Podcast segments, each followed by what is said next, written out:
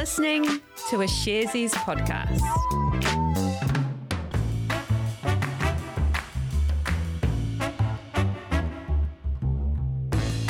Tēnā tātou katoa, it's the 1st of October. Welcome to Recap, made for you by Sharesies. And in case you don't know, Sharesies is a wealth development platform where our purpose is to create the most financially empowered generation. Please take a moment or two to listen to this very important message. Investing involves risk. You aren't guaranteed to make money and you might lose the money you started with. Any information we provide is general only and current at the time. If you're looking for help with your investment choices, we recommend talking to a licensed financial advice provider. Hi Alice, you couldn't handle it. You had to do the bop. I can see you bopping. I did the head bop again. Yeah, to the music. Excellent. It is Friday after all. Yeah, and welcome to Casual Friday. How has your week been? No, it's been good, but I am looking forward to the weekend. What about you? Yeah, I feel like I say it every week. I'm so ready for the weekend. Busy week, but always a good week at Sharesies, of course. Yeah, and we're in for a treat this Casual Friday, aren't we? We certainly are. So, before we get going on today's episode, I just want to point out that today's Casual Friday guest is Paul Brownsey. Paul Brownsey is the Chief Investment Officer at Pathfinder Asset Management. Now, Paul wrote a really interesting opinion piece about the China-based company Evergrande and its debt problems. Paul is going to bring us up to speed to where the story is now, why he thinks it's unlikely Evergrande will lead us into another global financial crisis, and what may happen next. Awesome. But before we get into that, I thought we'd start by returning to a story we covered a while ago. So Jose, what's the news on Zoom's acquisition of Five9? Yeah, well, the short story is that it's not going ahead due to Five9 shareholders rejecting Zoom's nearly $15 billion stock offer. So Zoom probably doesn't need an introduction because that company has become a pretty integral part of our lives over the past 2 years.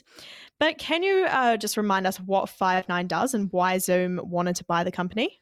Yeah, sure thing. So Five9 is a cloud software company and they make AI. And part of what the AI does is drives those chatbots that pop up on a website. So, you know, you go to a website and a little like window pops up and there's like a little picture of a person that says, "Hi, I'm Daryl. Do you need any help today?" That kind of thing. So Zoom got really interested in this, and it seems that the plan was to add Five9 software to its own communications package, making it more attractive to business customers who will pay more for a single integrated product. Now this, just to go back to the macro view, this is all part of the race to remain competitive in the work from home space. Now Zoom had a head start in the opening months of the pandemic. Like you said, it's become an integral part of our lives. But now competitors like Microsoft and Google are making upgrades to their products. And naturally, Zoom wants to stay with the pack. All right, so then why is this agreement between Zoom and Five9 fallen through? Well, the two companies said that the deal was called off by mutual agreement, but the ultimate driver was that Five9 failed to get shareholder approval to go ahead with the deal. Five9 CEO has since said that investors have expressed confidence in Five9's future prospects and potential for value creation as a standalone company. Okay, just one last thing before we get into our chat with Paul. I have another deal to report on that's fallen through. Another one? What's happened? Well, this involves Kiwi medicinal cannabis research company Cannabis South. Now, earlier in September, Cannabis South did a capital raise. The reason for doing this was so that it could buy up the rest of ownership in two companies that it co-owns, one called Midwest Pharmaceuticals New Zealand and the other called Cannabis South Cultivation. Now, Cannabis South completed the purchase in for the rest of Midwest, but it said today to the market that there's been a spanner in the works over the Cannabis South Cultivation one. Right, so what happened there? Well, a condition that Cannabis South had to meet in order to complete the acquisition was that they had to raise $6 million by the end of September. Obviously, that deadline was yesterday, and Cannabis South said today that they hadn't managed to achieve that target. They actually only managed to raise $4.7 million. So what's happening with the deal now? Well, since that condition wasn't met, it's meant that the deal has... has fallen through. But Cannabis South did say that they want to have further discussions to review what options they have around acquiring that remaining interest in Cannabis South Cultivation. CEO Tony Ho, he also said that he was pleased with the positive support that the company had received from shareholders and investors to raise that $4.7 million. Cool. Thanks for the update, Alice.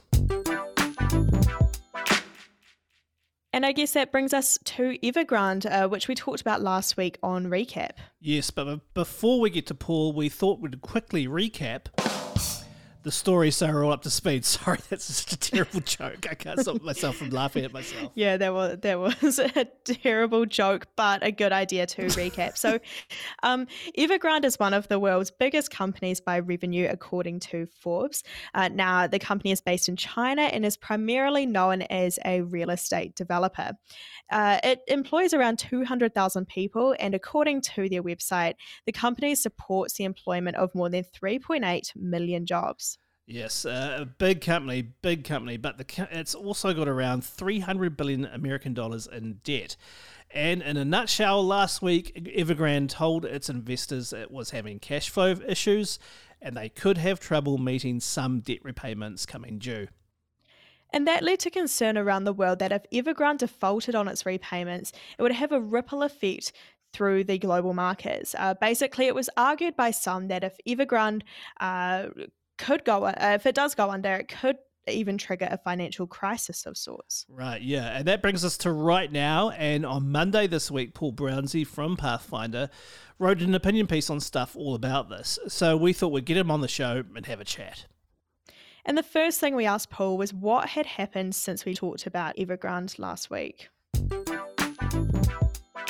Well, not a lot, to be honest. There are three interest payments which were due last week and this week. So the first one was a yuan currency payment last week.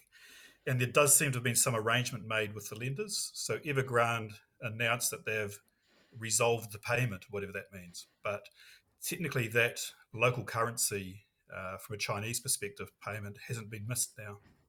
But we've also had two other US dollar payments. So last Thursday, Evergrande should have paid about $87.5 million, but that didn't happen. And this Wednesday just gone, another payment of $47.5 million was missed. So missing those payments doesn't actually mean a default has happened because there's typically a 30-day grace period for those payments to be made. I'd expect these foreign payments not to get paid though.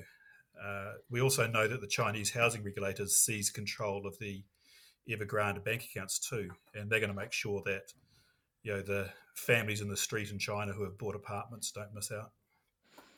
Oh, wow. I hadn't realised that about the Chinese government stepping in.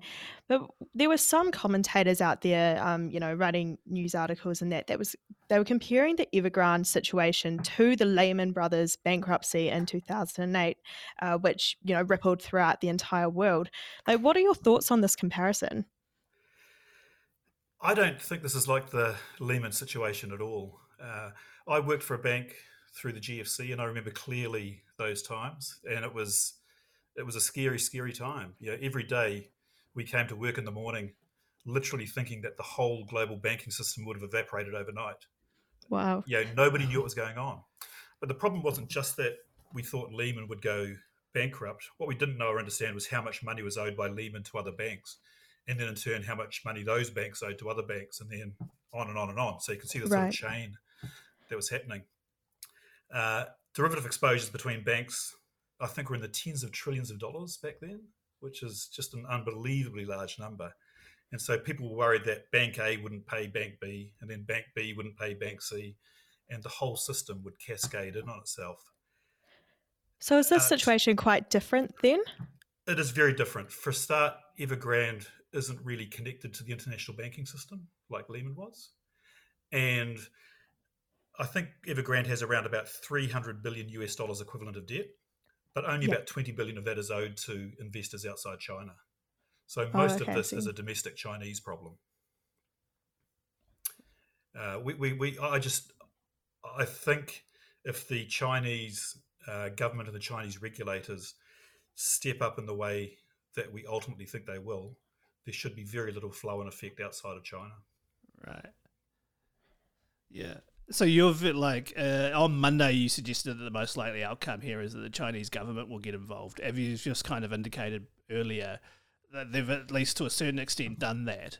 Can you unpack maybe a little bit more if they do get more involved, what that might look like? Yeah, in the weeks coming. Yeah, sure. I think the first thing to think about is that China is not a true free market country. I mean, it looks like a free market country because it's got, you know, big tech companies and banks and entrepreneurs and all that sort of stuff. But ultimately, the government will control everything in a top-down fashion. You know, the government's trying to balance several things, you know, social cohesion, you know, the primary role of the Chinese Communist Party is the rulers of China and raising national income so that living standards rise. You know, the Chinese Communist Party just won't let this develop into a crisis that conflicts with those aims. And if in the process they can remind these new entrepreneurs that they can only be successful with the permission of the government, that will also meet some of their aims.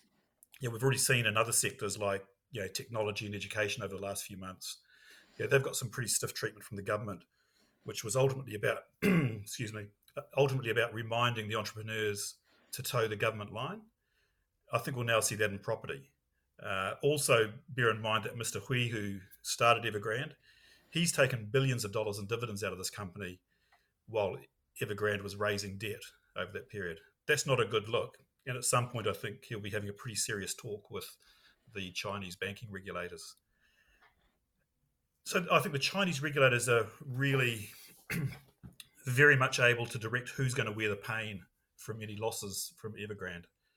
If you're a foreign investor, it's not going to be good news. Mm. You know, you're going to lose everything. But as I said, that's only about $20 billion worth of loans to Evergrande. So that's a very containable number in terms of the global economic ecosystem.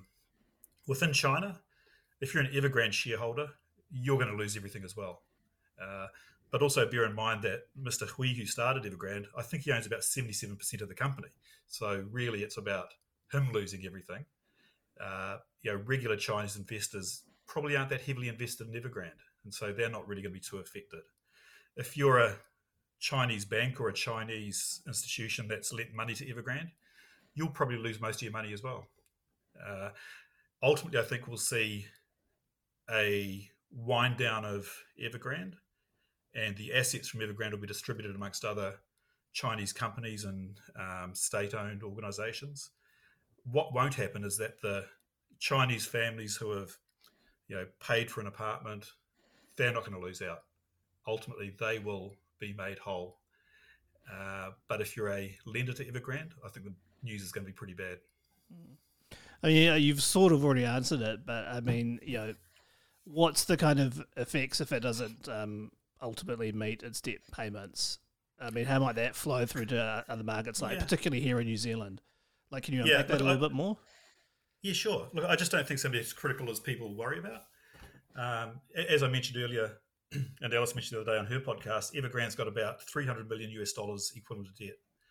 In terms of the Chinese banking system, that's about 1% of total Chinese banking assets. So it's not a big number.